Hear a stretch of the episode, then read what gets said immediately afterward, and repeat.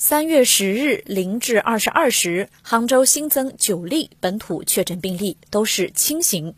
其中八例患者都住在余杭区仁和街道，剩下一例住在临平区乔司街道朝阳村八组。这些人员都在顺丰速运余杭中转场工作，都在管控范围内发现，都已经闭环转运至定点医院隔离治疗，目前情况稳定。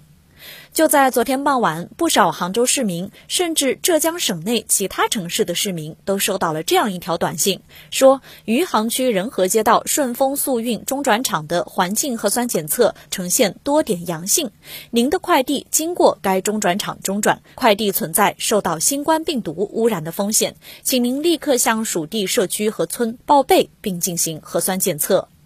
根据了解，这条短信是余杭区疫情防控指挥部发出的。如果真的对快递有接触，确实需要进行核酸检测，不过是没有管控措施的。那如果包裹还没有拆封，请静置七天之后再拆封。